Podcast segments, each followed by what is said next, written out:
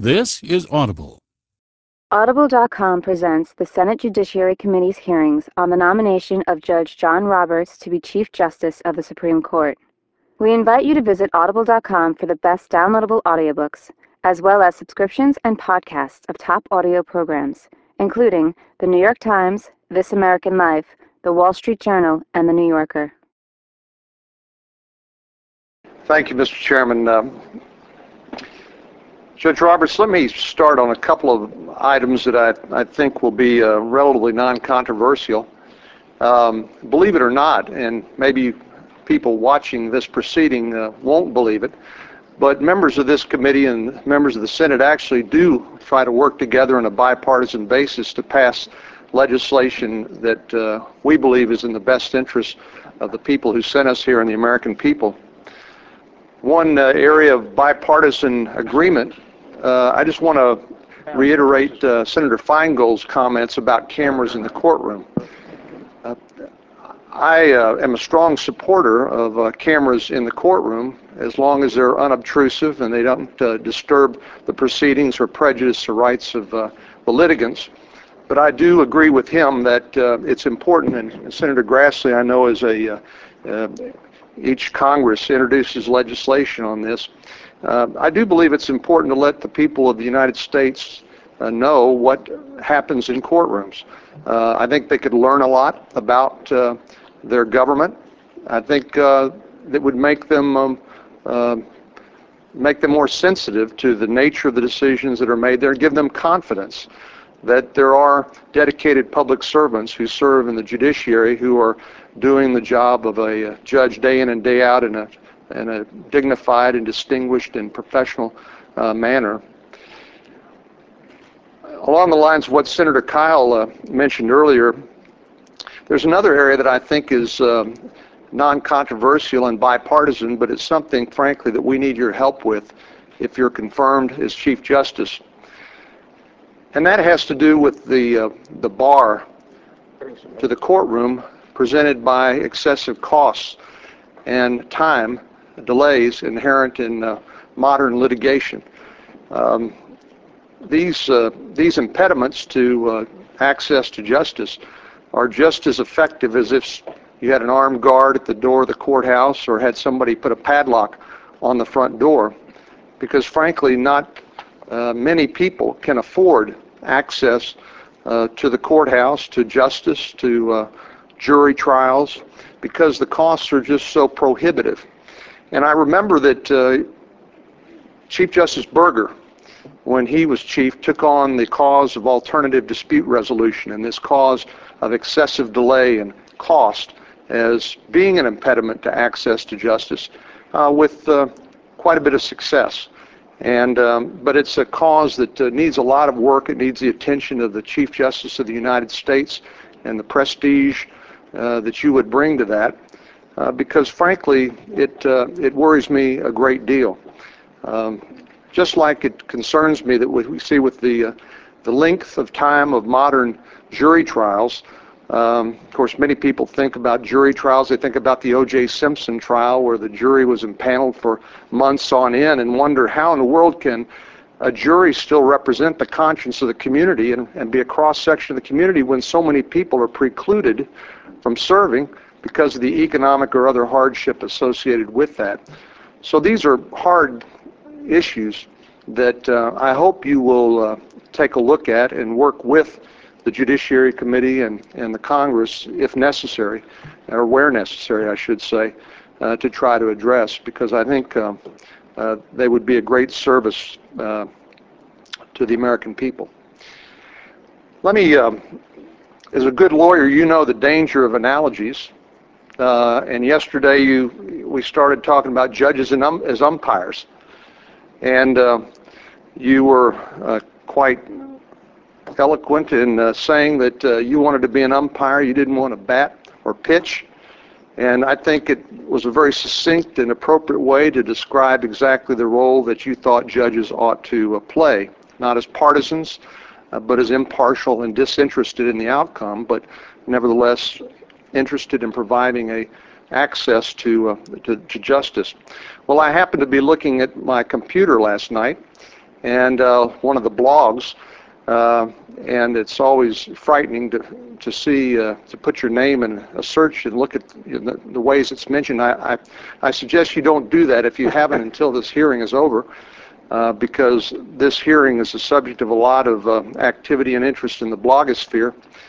But um, one of these blogs said that your comparison of a judge to a baseball umpire reminded him of an old story about three different modes of judicial reasoning built on the same analogy.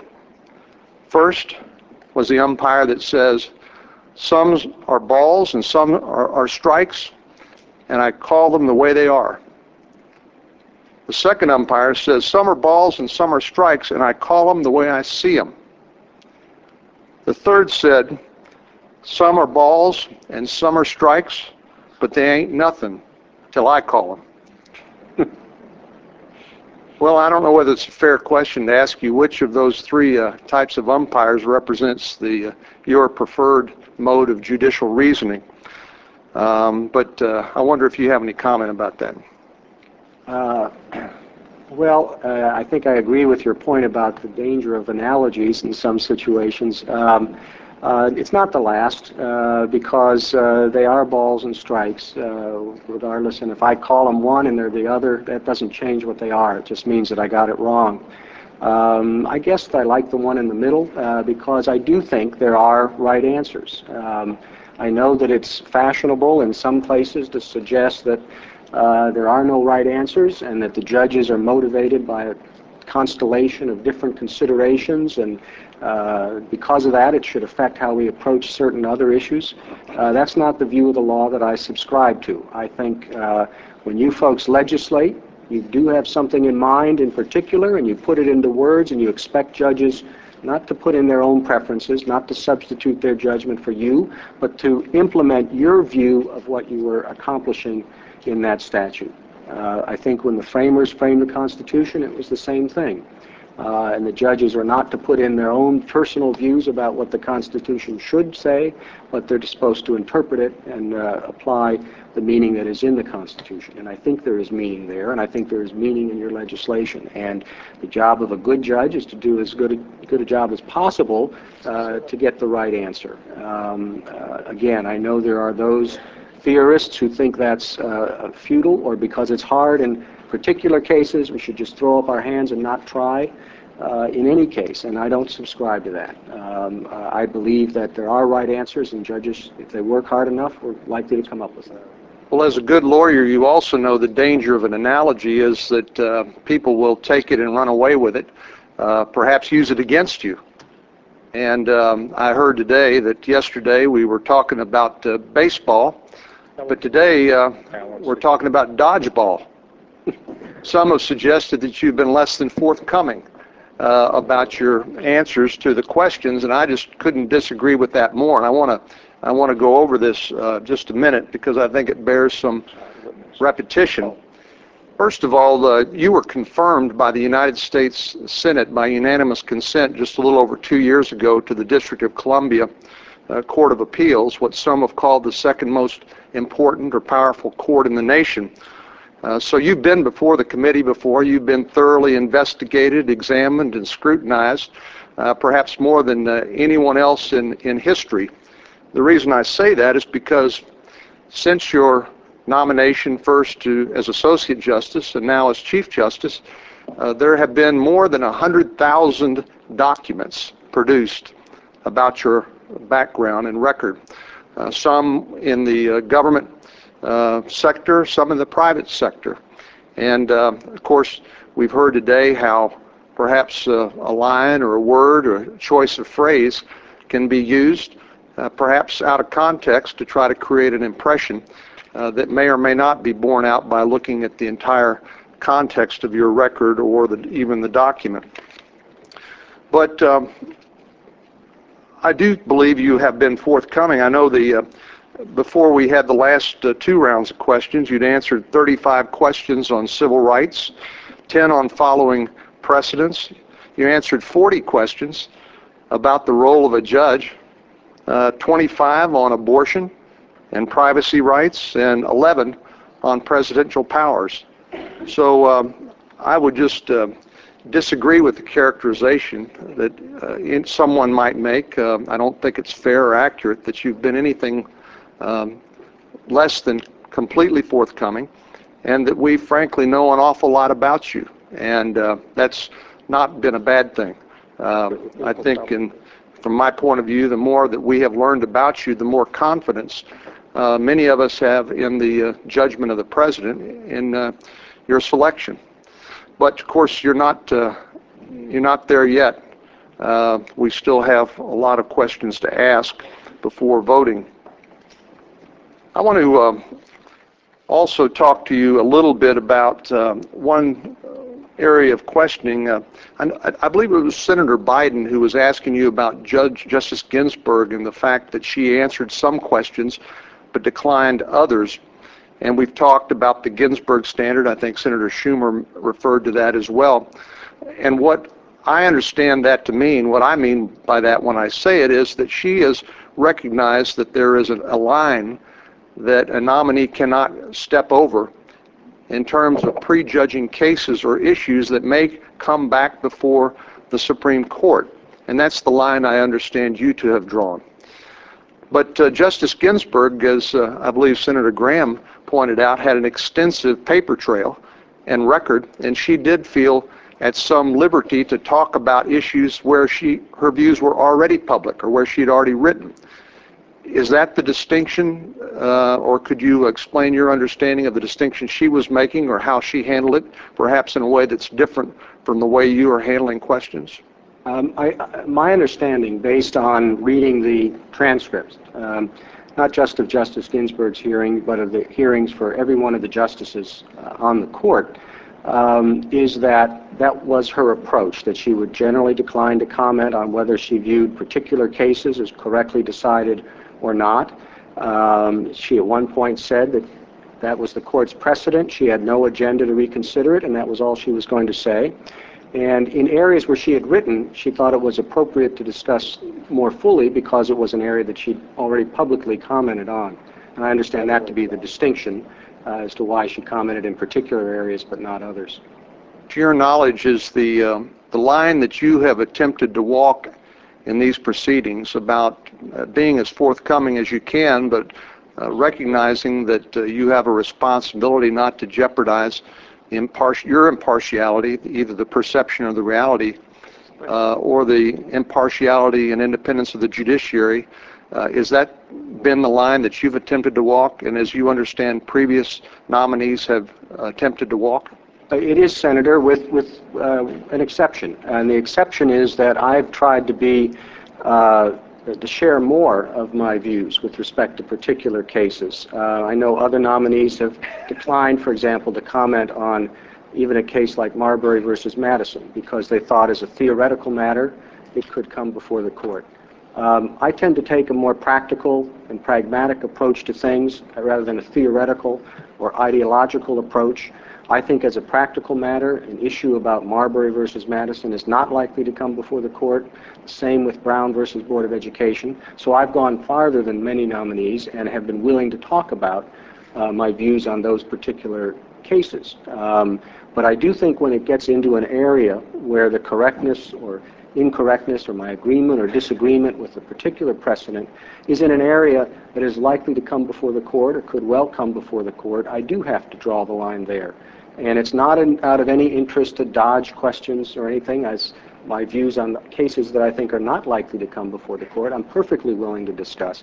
It's based on the concern that the independence and integrity of the Supreme Court depends upon justices who go there and will decide the issues there with an open mind based on the judicial decisional process, not based on prior commitments they made during the nomination hearing. All of the justices have adhered to that approach for that reason.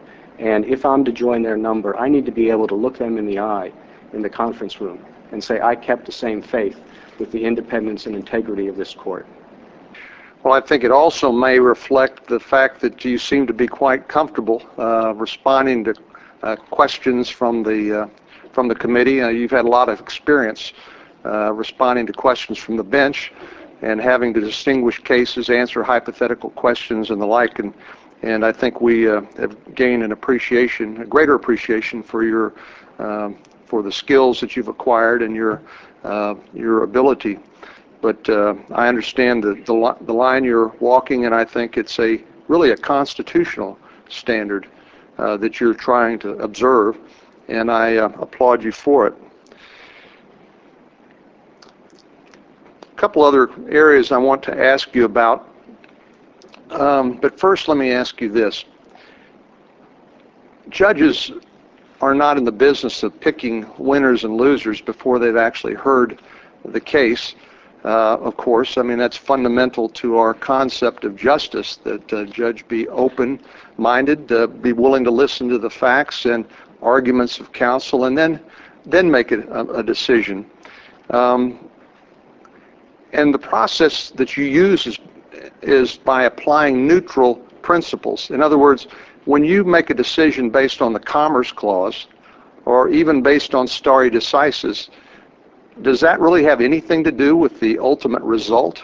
In other words, do you start with the results you want to reach first and then go back and try to rationalize it or justify it by the way you read the Commerce Clause of the Constitution or apply the, the legal doctrine of stare decisis?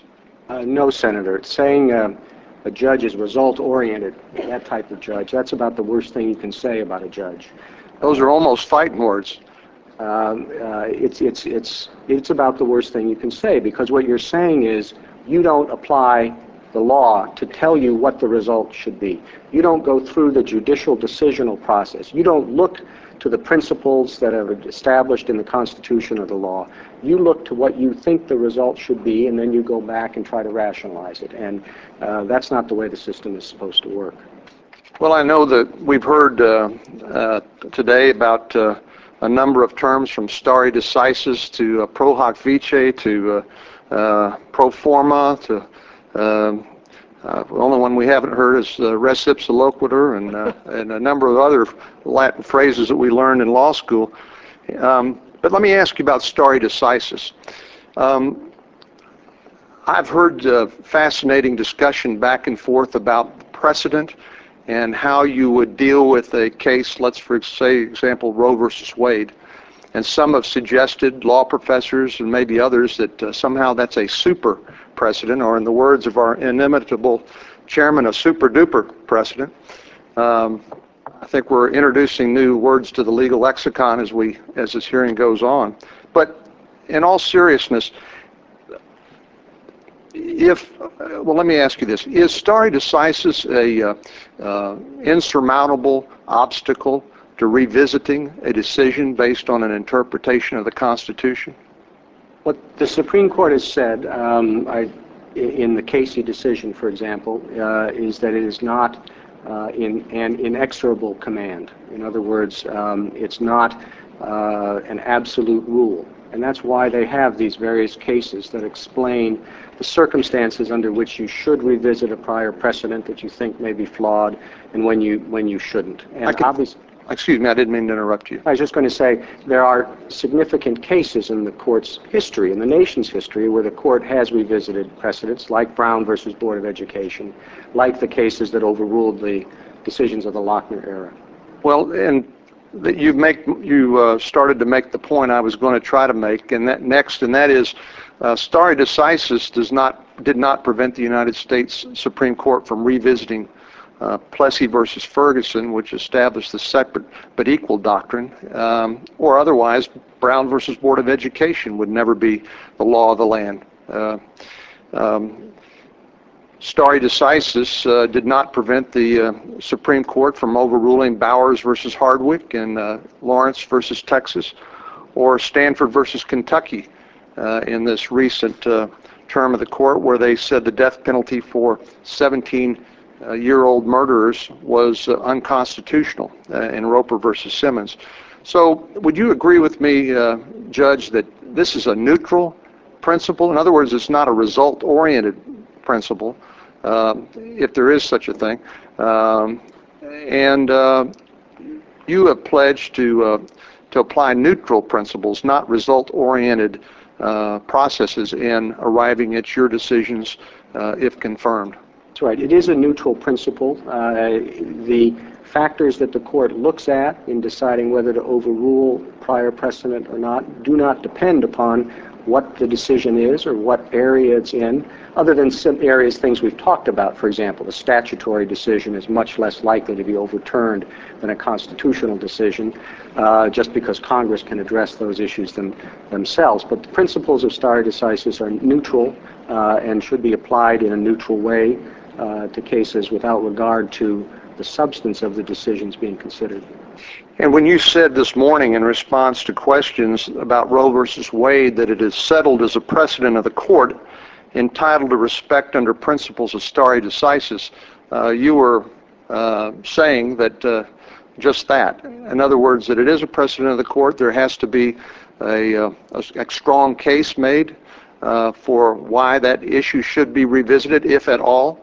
But you weren't making any commitment one way or another about the outcome of any uh, challenge brought under that or any other uh, legal doctrine, were you? No, Senator. I and I've tried as uh, scrupulously as possible today to avoid making any commitments uh, about cases that might come before the court.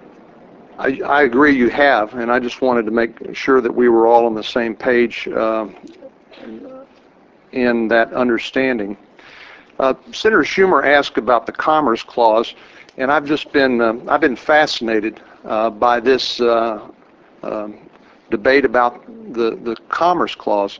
Of course, you know, when this nation got started, uh, of course the uh, the first uh, first we had the Articles of Confederation, where the states were supreme and they could not, the nation couldn't function unless all states agreed.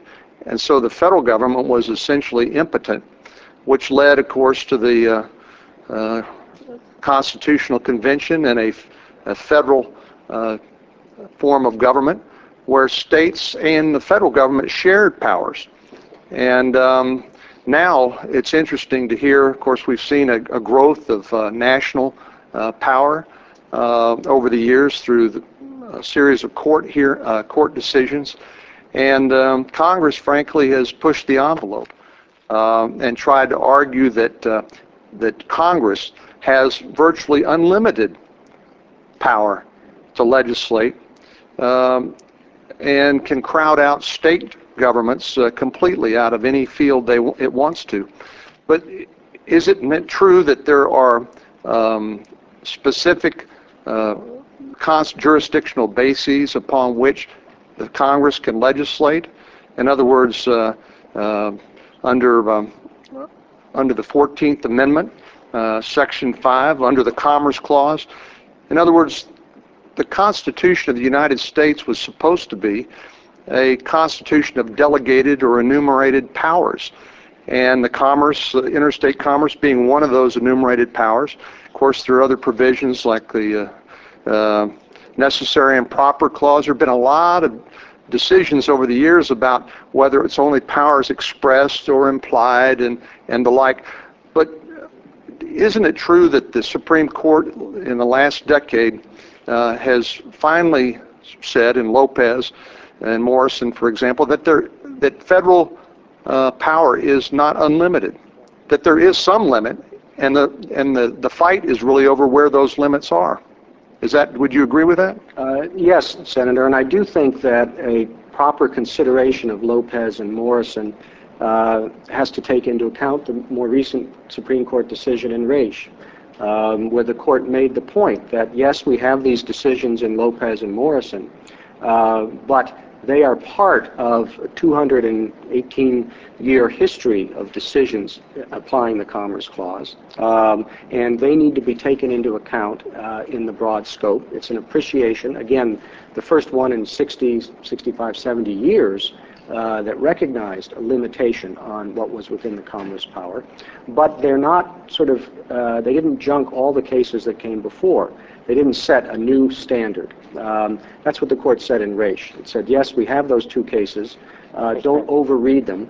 Uh, put them in the context and, you know, move on from there. And as the court in Raich concluded, they upheld the exercise of Congress's authorities there. Well, I don't think it would come as any surprise to uh, anyone who's listening uh, to these proceedings outside of the Beltway um, that uh, our government was premised in part on the notion that all wisdom did not does not emanate from Washington, D C, and that the, the states do have uh, areas of competence and authority uh, to the exclusion of the federal government. And uh, one of the great things I think about this hearing uh, is that a lot of people, I think, are learning and hearing about concepts and about that uh, perhaps they never heard about before. But really, these are debates that have occurred since the beginning uh, of America itself and since the formation of our government. So I hope that uh, this is uh, is an educational experience, or maybe even a refresher course for many of us about some basic principles upon which our government was founded.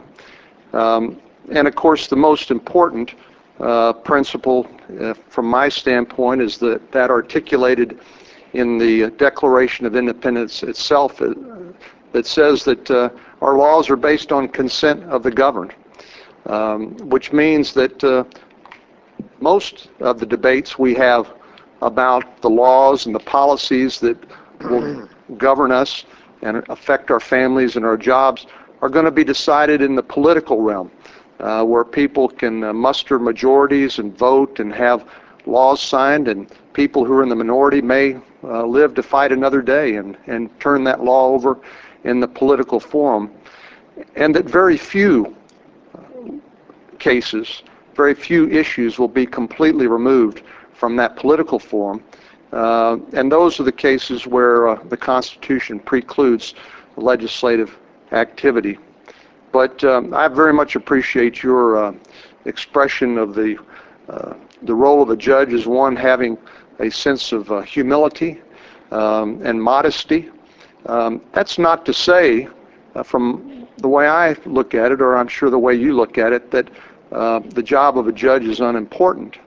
Uh, being a judge is not easy all the time, because you have to make tough decisions which may not be politically uh, popular. But that's what uh, goes along with the territory.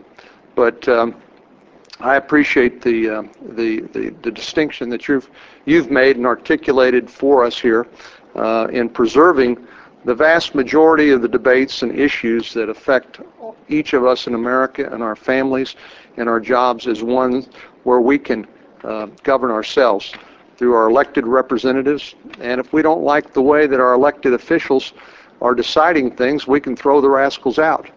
Uh, but we can't do that when it comes to a, uh, a, an appointed lifetime tenured judge on the Supreme Court. And so uh, I appreciate very much your, uh, the distinction uh, that you're drawing. With that, Mister Chairman, I'll surrender back two and a half minutes. Thank you. Thank you very much, uh, Senator Cornyn. Uh, Senator Durbin. Heck, I thank, thank you, too. Thank you, Mister Chairman, Judge Roberts, Missus Hello. Roberts, uh, family and friends. The end is near. At least for this leg of the race. Welcome to night court. Um, I was struck by a question and answer by Senator Grassley to you earlier today. The question was this: well, is there any room in constitutional interpretation for the judge's own values or beliefs? And your response? No, I don't think there is. Sometimes it's hard to give meaning to a constitutional term in a particular case, but you don't look to your own values and beliefs. You look outside yourself to other sources. Judge Roberts, I recently uh, finished a book about Justice Blackmun and his service on the Supreme Court. And it was a fascinating book about his life on the court and his life in the federal judiciary. And it, it, I found it interesting that near the end of his term on the court, a couple cases occurred which really spoke to the heart of the man. One was DeShaney versus Winnebago County. A poor little boy who had been beaten and abused, left retarded uh, by dereliction of duty by many of the county officials or state officials in Wisconsin, in an effort by his mother to hold them accountable.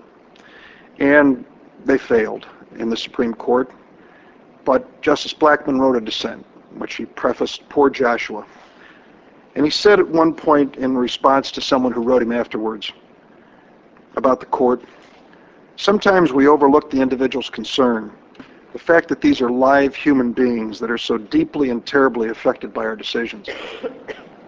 The other thing that occurred in Blackmun's um, legal career, judicial career, was a real change in his view on the death penalty. And I think most of us are aware of the famous uh, statement which he made that, "From this day forward, I no longer shall tinker with the machinery of death." The last case that he voted with a majority on in favor of the death penalty was a case that you were involved in, the Herrera case. You were a deputy solicitor general at that time. It involved the case of an individual in Texas who had been accused of killing two police officers, who tried to reopen his case, offering evidence that his brother, who had since died, had actually been the killer. He turned to the federal court because he'd lost his time for reconsideration of the case by Texas law, and he argued a claim of actual innocence.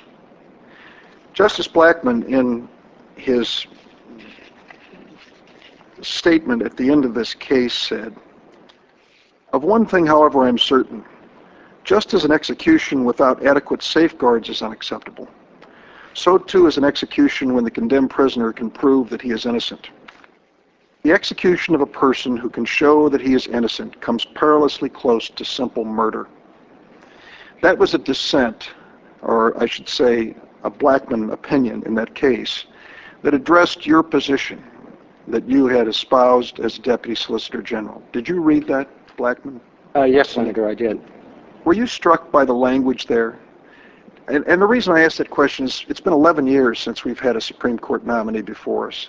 And a lot of things have happened in relation to the death penalty in America.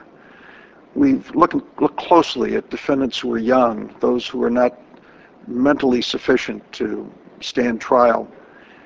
And we also now have the issue of D N A. In my state of Illinois, we found twelve people on death row who were innocent people, and a Republican governor pardoned them after the evidence came out. Tell me in that context, as you look at this and talk about this, what appeared to be a very sterile and bloodless process, as you answered Senator Grassley, tell me what goes through your mind and your heart when you think about addressing the death penalty, what happened in the Herrera case, and what we should look to from the court in the future when it comes to the Eighth Amendment and the death penalty. Well, I think it's important, first of all, to appreciate that the issue in the Herrera case, I think, was misportrayed as an issue of actual innocence. The issue in the Herrera case is at what point do uh, should new claims, in this case, the claim after his brother died, well, guess what? I didn't do it, my brother did it, and he's dead now.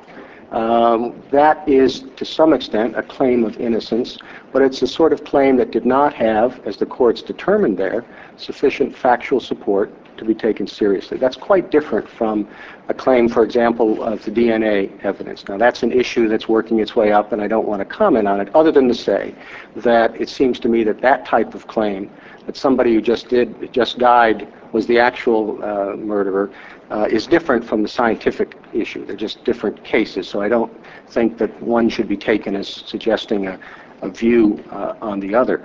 Obviously, uh, any case involving the death penalty uh, is different. Uh, the court has recognized that. Um, the irrevocability uh, calls for the most careful scrutiny. Um, it is not an area uh, in which I've had to Uh, consider cases as a judge uh, up to this point, um, um, and I certainly know the uh, magnitude of the concern and the scrutiny that all of the justices bring to that question. It's just different than other cases. There's no doubt about that.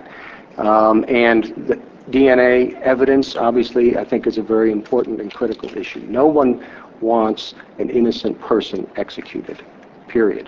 Um, and the availability of that type uh, of evidence, that opportunity in some cases, I think is something that's a very significant development uh, in the law. Now, as I said, there are cases coming up in there, so I don't want to say anything further. I understand that. I, it is unfortunate that the decision was made by the White House not to provide the memos and writings on the sixteen cases when you served as Deputy Solicitor General. This was one of the cases, Herrera.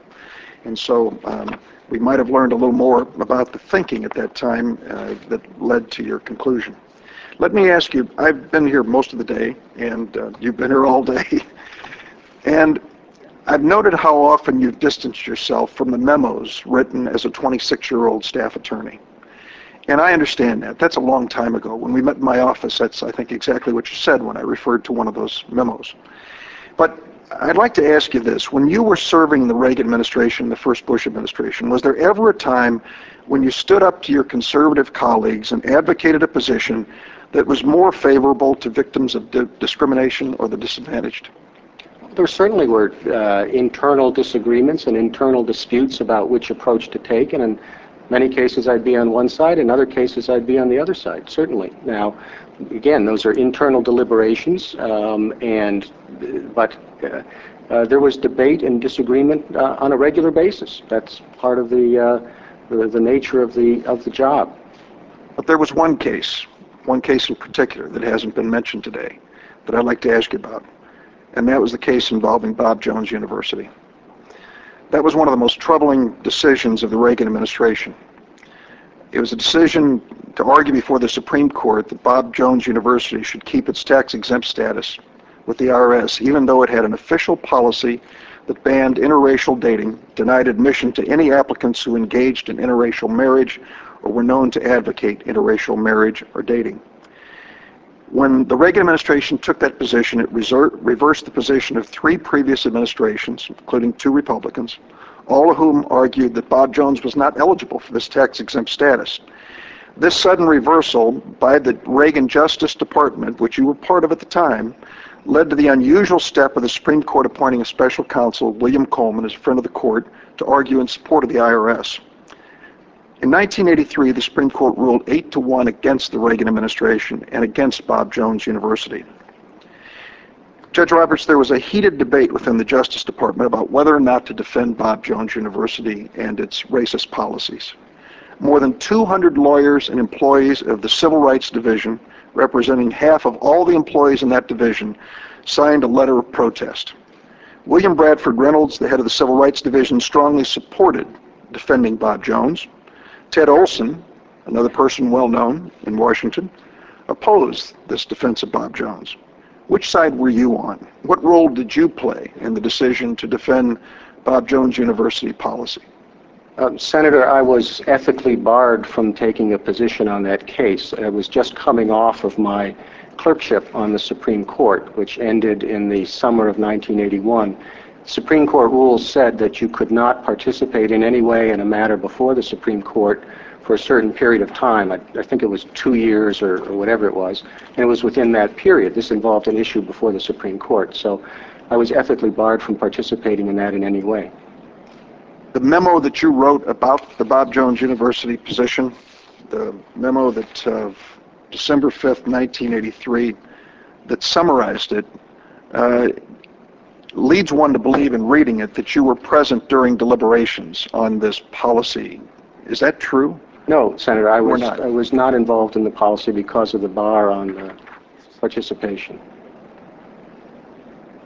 There appears to be another memo which I'm going to send to you, dated September twenty-ninth, nineteen eighty-two, with your handwriting in it, uh, relative to this same issue. And I just, uh, I, I don't want to surprise you with it. I'll send it to you, and if tomorrow we get a chance, we can revisit it.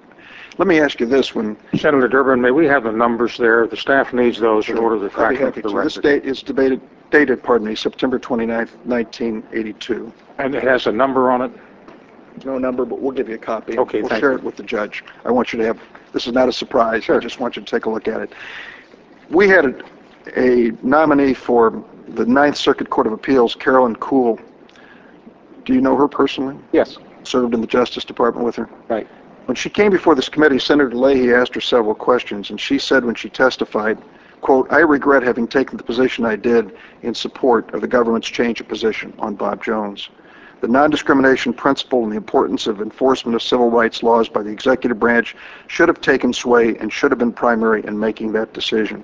I appreciated her candor on that. What is your belief? Was the Reagan administration position on Bob Jones University the right position to take? Uh, in, no, Senator. In retrospect, I think it's clear the people who were involved in it, as you say, themselves think that it was an incorrect position. Um, certainly don't disagree with that. Thank you. Let me move to another topic. I didn't, I didn't, I'm sorry, Senator, I didn't hear, I didn't hear the answer. The answer is no. I don't think it was the correct position to take. Thank you. Earlier, Senator Feinstein asked you about uh, the separation of church and state, and I would like to follow up on this if I can, if I could. She asked whether you believe the separation of church and state was absolute, and I have your answer here relative to the two recent cases on the Ten Commandments. It appears now that there is a debate within the court as to whether or not they will stand behind the Lemon versus Kurtzman standards to, uh, on, under the Establishment Clause, the three-part test, which I won't go through in detail. As Deputy Solicitor General of the Bush administration, you co-authored two legal briefs in which you urged the Supreme Court to overrule the Lemon standard, Board of Education versus Mergens and Lee versus Weissman. You argued instead for what has been characterized in shorthand as the legal coercion test. So I'd like to ask you at this point in time, what is your view on the Establishment Clause and the Lemon standard? Well, um, the Lemon test um, uh, is a survivor. Uh, there's no other way to put it. Um, when we wrote the brief in Lee versus Weissman, we had a long footnote explaining that I think it was six different members of the current court had expressed their criticisms of the Lemon test. Um, they never got together at the same time, um, and the test has, has endured. Um, uh, the approach that we were advocating in Lee versus Weissman uh, did focus on the question of coercion and uh, argued that in certain circumstances, uh, a recognition of uh, ceremonial religious practices, uh, an invocation at a graduation was the one at issue there, uh, were permissible. And again, I, that, I think lost five to four. Uh, and the Lemon test to this day is the test that the court applies. I think one of the justices recently explained, um, you know, it's not so much Uh, how good the Lemon test is, is that nobody can agree on an alternative to take its place, and there may be something to that. There are cases where the court doesn't apply the Lemon test. It seems to follow a different approach. Um, the great benefit of the Lemon test, the three-part test that everybody's familiar with, of course, is that it's very sensitive to factual nuances. Um, the disadvantage of the Lemon test, I think, is that it's very sensitive to factual nuances, and you get a situation like with the Ten Commandments case, and again, I'm not commenting on whether the correctness or not, but those are two decisions, and there's exactly one justice that thinks they're both right. Um, uh, nobody would suggest that this is an area of the law where the court's precedents are crystal clear. Uh, and I think there may be some inevitability to that. There is a tension of sorts between the Establishment Clause on the one hand and the Free Exercise Clause on the other. And the court's cases in recent years have tried to consider when is an accommodation for religious belief, um, uh, go, when does that go too far and become an establishment of religion? The court has a case on its docket Uh, coming up. I think the animating principle of the framers that's reflected in both of the religion clauses is that no one should be denied the rights of full citizenship because of their religious belief or their lack of religious belief. That is the underlying principle. Uh, that is, I think, what the framers were trying to accomplish. Um, the jurisprudence, again, it's, it's, it's an area where the court uh, has adhered through thick and thin to the Lemon test, uh, probably because they can't come up with anything better. But the results sometimes, I think, are a little difficult to comprehend. Now, of course, Justice Rehnquist uh, had a different point of view, or at least he alluded to one when he appeared before this committee in nineteen eighty-six. Senator Simon asked him a question. He replied as follows: I have, in my opinions, read the Establishment Clause more nar narrowly than some of my colleagues, but I also think, Senator Simon, these are almost questions of degree, and that there is not a tremendous amount of difference there as to the broad principles of the Establishment Clause are uncontroverted, and those kinds of cases do not get up to us because they're pretty well settled. It is these kinds of frontier-type cases that come and reflect divisions among us. I certainly have read the Establishment Clause more narrowly than some of my colleagues. Do you feel that you are reading the Establishment Clause from a narrow point of view or from the traditional Lemon point of view?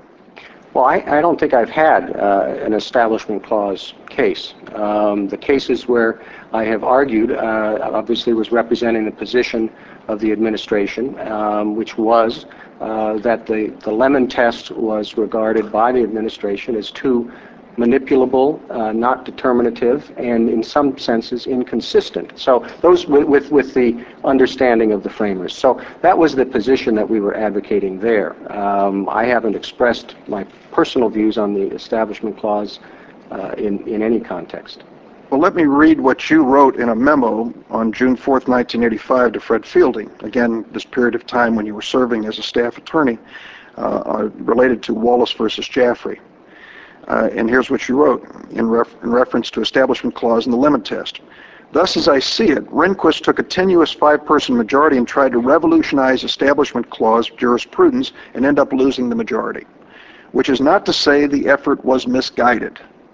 In the larger scheme of things, what is important is not whether this law is upheld or struck down, but what test is applied. I know you've said over and over again that you were just doing what you were paid to do, to tell the administration what they wanted to hear.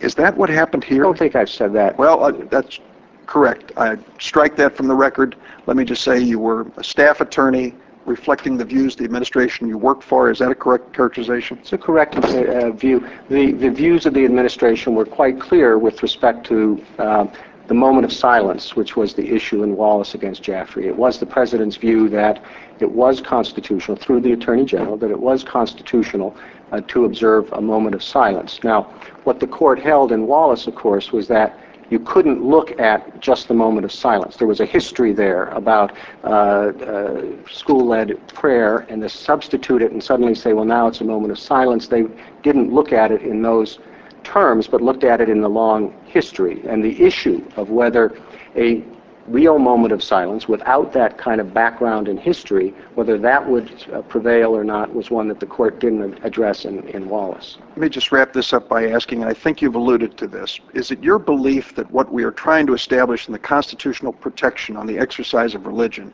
is not only to protect minorities, religious minorities, but also non-believers?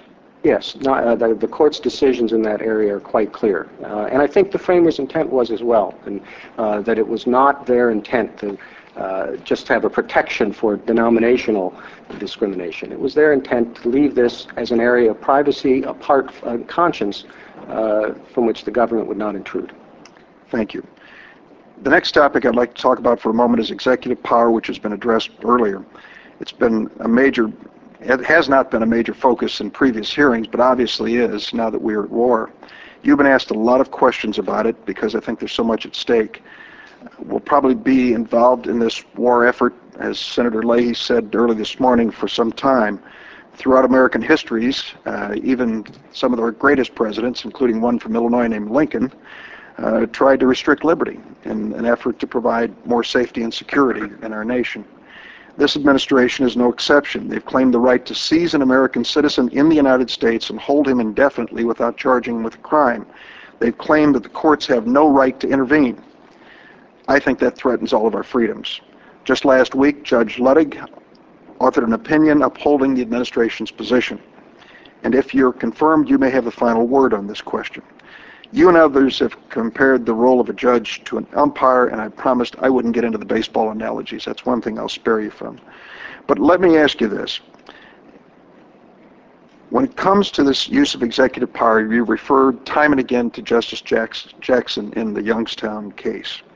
Here's what he said. A judge, like an executive advisor, may be surprised at the poverty of really useful and unambiguous authority applicable to concrete problems of executive powers as they actually present themselves. So if you're confirmed, you'll play a significant role in determining what limits, if any, the Constitution places on a president during times of war. That's why the American people have the right to know what you think about executive power. There was an exchange earlier today between you and Senator Kyle about a statement I made yesterday about whether, as a justice, you will expand freedom in America. And Justice Kyle seemed to, apart from Senator Kyle, I don't know something secret about that, but Senator Kyle uh, seemed to suggest it was a zero-sum approach. that you couldn't enlarge the freedom of one person or group in America without taking away the freedom of another group. It's a curious point of view. It's the same point of view that Robert Bork had, uh, that he tried to defend unsuccessfully before this committee many years ago. But my point to you is this. I'd like to ask you a question. What is it in your background or experience that can convince the members of this committee and the American people following us that you are willing to stand up to this president if he oversteps his authority in this time of war, even if it's an unpopular thing to do? Well, Senator, I would just say that my demonstrated commitment to the rule of law, you can see that, I think, in my opinions over the past two years. You can see it in how I approach my job as a lawyer, arguing, and, and what types of arguments I make, uh, and how I make those arguments, and how faithful they are to the precedents. Um, and you can see it in my uh, history of public service. The idea that um, the rule of law, that's the only client I have as a judge. The Constitution uh, is the only interest I have as a judge. The notion that I would compromise my commitment to that principle that has been the lodestar of my professional life since I became a lawyer, because of views toward a particular administration, is one that I reject uh, entirely. Um, uh, that would be inconsistent with the judicial oath. And Justice Jackson is a perfect example of that. Uh, he is someone who was a strong advocate for executive power when he was F D R's Attorney General, one of the strongest. Um, and yet, he could issue a decision like the Youngstown decision, not only concluding that President Truman lacked the authority, even in times of war, to seize the, the, the steel mills, but also setting forth the framework with the language of the sort that you just quoted, setting forth the framework about how to analyze these decisions in a way that is particularly sensitive to the role of Congress as well. That's the key feature of his framework, the examination of where Congress is on the spectrum in determining whether the executive has that authority. I hate to keep referring back to these ancient memos, but it's said that if um, hammer's the only tool you have, every problem looks like a nail. And in this case, this is the only tool we have to try to find out what's going on in your mind and in your heart. And so, in a memo of nineteen eighty-three to White House Counsel Fred Fielding, you wrote, "The independent prerogative of the chief executive to determine that a given law is unconstitutional." You talked about the power of the executive to determine that a law is unconstitutional. We're going through this debate that Senator Leahy alluded to earlier relative to this torture memo and the idea that the administration would walk away from commitments that have been made under uh, Geneva Conventions and under the Convention on Torture and would s- instead establish a new standard. So my question to you is this: would the anti-torture statute be unconstitutional simply because it conflicts with an order issued by the President as Commander-in-Chief? No, uh, Senator, not simply because of the conflict. And I have to say, I don't know. Uh, that's one of the eighty thousand memos I don't know uh, uh, about. Uh, so I'd have to understand what the point was, what the issue was, and the language you read in, in context before I could respond to that.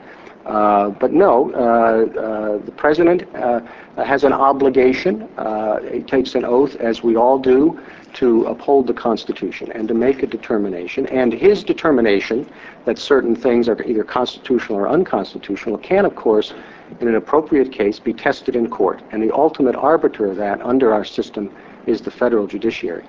Justice Jackson thought the bottom line on executive power was clear in Youngstown. He said, "No penance would ever expiate the sin against free government of holding that a president can escape control of executive powers by law through assuming his military role."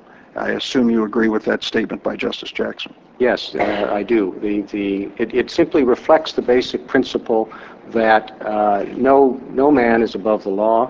Uh, not the President and not the Congress. And that's why the courts have the obligation, and have had since Marbury versus Madison, to say what the law is, and if that means that Congress has acted unconstitutionally, they strike down the law. And if it means that the executive has acted unconstitutionally, they have the obligation to uh, block the executive action. We can imagine a hypothetical statute that would clearly intrude on a president's powers, commander-in-chief, ordering the movement of troops and that sort of thing. On the other hand, the anti-torture statute is clearly within the area, I believe, where Congress can legislate. As you noted this morning, Article one, Section eight of the Constitution enumerates Congress's powers, Speaking clearly, this it says the Congress shall have the power to make rules for the government and regulation of the land and naval sources. So I, I hope, I think we've exhausted this topic, and I think we're in common feeling and agreement about it. I hope we are at least close. Let me ask you one last question in the few minutes remaining here. I've listened uh, to some of the questions asked about gender and sex discrimination. They've come up repeatedly during the course of this. And as you look at the standards that are applied uh, to the equal protection for a variety of different circumstances, there are different standards. I think you started to explain them at one point today. Maybe you got through the explanation, I'm not sure. But under strict scrutiny, the suspect classifications include race and national origin, religion, alienage, and the like. Then there is, a, of course, the other standard of, of what is um, characterized as middle-tier scrutiny, which includes quasi-suspect classifications of gender and illegitimacy. As you look back at the sweep of history that created these different standards, can you rationalize the difference between discrimination based on race and based on gender? Well, uh, I can tell you what the court has done. There are justices who aren't comfortable with the different tiers. They say there's one equal protection clause, and, and uh, but the different tiers are fairly well established as an approach to um, uh, the different Uh, areas in, discrimina- in discrimination. And the rationale for it is that there are areas in which uh, you think it is almost never the case that distinctions that are drawn can be legitimate, uh, distinctions based on race or ethnicity. And so they're subject to the most heightened scrutiny. Uh, the rational relation test, which applies across the board to any type of law, I think there it's quite often the case that uh, distinctions drawn on whatever basis Congress wants uh, uh, are likely to reflect the different sorts of policy judgments. Gender issues are in the middle tier because the court thinks that there are situations where distinctions can be justified, uh, and there are other situations, but it's more than just the rational relation, but not as suspect as the most heightened level, because there may be other justifications. Uh, cases throughout the court's history where they have upheld uh, uh, distinctions under that analysis, like the uh, uh, all-male draft, for example, uh, that was upheld. Now, if you had applied strict scrutiny to that type of classification, perhaps the result would have been different. Um, uh, and the all-male draft would have been struck down. It reflects the court's determination that these are not sort of almost always inherently irrational and discrimination rather than legitimate governmental distinctions, um, but that it's entitled to a heightened degree of scrutiny beyond the rational relation test. Uh, Justice Ginsburg, I think in her opinion um, in the V M I case, said that the intermediate scrutiny had to be applied with uh, I forget the exact phrase, exacting rigor or something along those lines, uh, to indicate that it is well beyond the rational relation test, but it's not as inherently suspect as racial classifications. Judge Roberts, thank you today for your patience uh, with the committee and your, you, and your responses to my questions. I think we all understand the gravity of this hearing, as you do, and uh, we thank you very much for bringing your family and friends to be with you. Thank you. Thank you. Thank you, Senator Durbin, and uh, thank you all for sitting through uh, very long proceeding today. We're in our eleventh hour.